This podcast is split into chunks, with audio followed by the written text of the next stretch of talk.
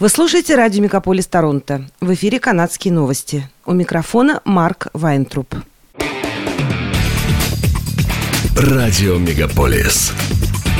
«Канадские новости». В Британской Колумбии продолжается забастовка 7,5 тысяч работников Тихоокеанских портов. В Международном союзе портовых и складских предприятий Канады заявили, что переговоры зашли в тупик. Ассоциация морских работодателей Британской Колумбии трижды покидала стол переговоров.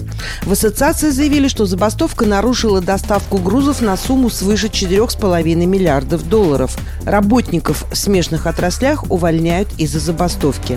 Ассоциация призвала профсоюз вернуться к переговорам. Работники портов требуют повышения заработной платы и выступают против автоматизации и привлечения сторонних служащих.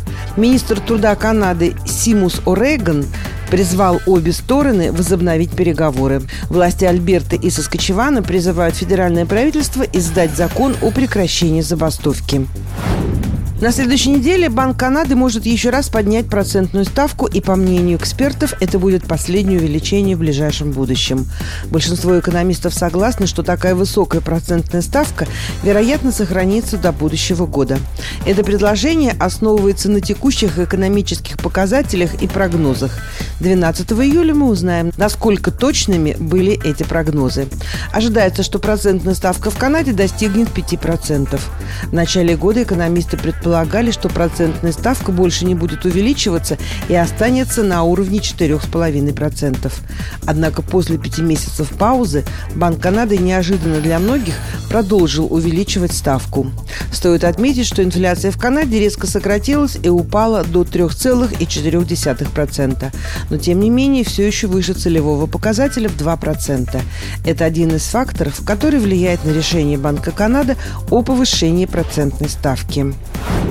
Два военных корабля королевских ВМС Канады направились в Балтийский регион, где они присоединятся к миссии НАТО. Корабли будут помогать силам НАТО в поиске и обезвреживании мин Северной Атлантики. Контр-адмирал Джози Курс, командир Соединенной оперативно-тактической группы «Атлантик», отметила, что развертывание кораблей свидетельствует о приверженности Канады Альянсу НАТО, состоящему из 31 страны. Воды союзника будут в большей безопасности, потому потому что их патрулируют канадские корабли», — добавила она. Адмирал Роб Бауэр, председатель военного комитета НАТО, сообщил, что в Балтийском и Средиземном морях действуют в общей сложности 27 военных кораблей, пишет издание Russian Week.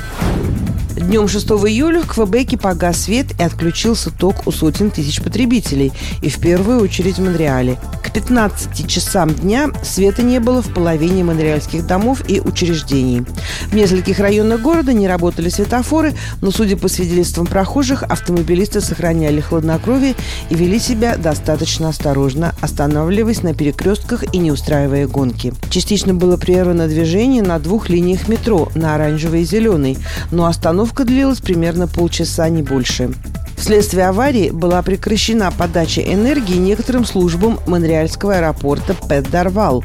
Были отменены пара десятков рейсов, которые должны были вылететь в середине дня. Гидроквебек пояснил, что серьезная авария произошла из-за того, что сработал механизм защиты сетей высокого напряжения. К 17 часам подача электричества была восстановлена, пишет издание «Деловой Монреаль».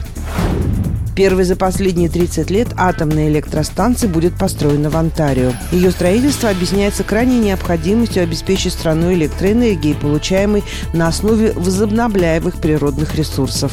К тому же угольная ТЭЦ, как известно, самые неэкологичные источники энергии. Станция мощностью 4800 мегаватт будет построена на реке Брюс около озера Гурон, вблизи города Тивертон. На этом месте находится комплекс двух очередей АЭС Брюс-1 и Брюс-2. Новая атомная электростанция Брюс-3 обеспечит энергией до 5 миллионов канадских семей. Сегодня в Канаде рассматриваются несколько проектов новых ТЭЦ, которые будут работать на природном газе и не будут загрязнять атмосферу. Но атомная энергия считается наиболее чистой. Канада собирается вложить в строительство АЭС до 400 миллиардов долларов. Одноразовые возмещения затрат на продукты в рамках федеральной программы помощи населению начали выплачивать канадцам несколько дней назад, а мошенники уже подключились к процессу. Канадское налоговое агентство CRA напоминает всем канадцам о необходимости остерегаться мошеннических телефонных звонков, электронных писем или текстовых сообщений от людей, выдающих себя за представителей агентства. Это мошенничество может привести к краже личных данных и финансовых средств, говорится в заявлении агентства.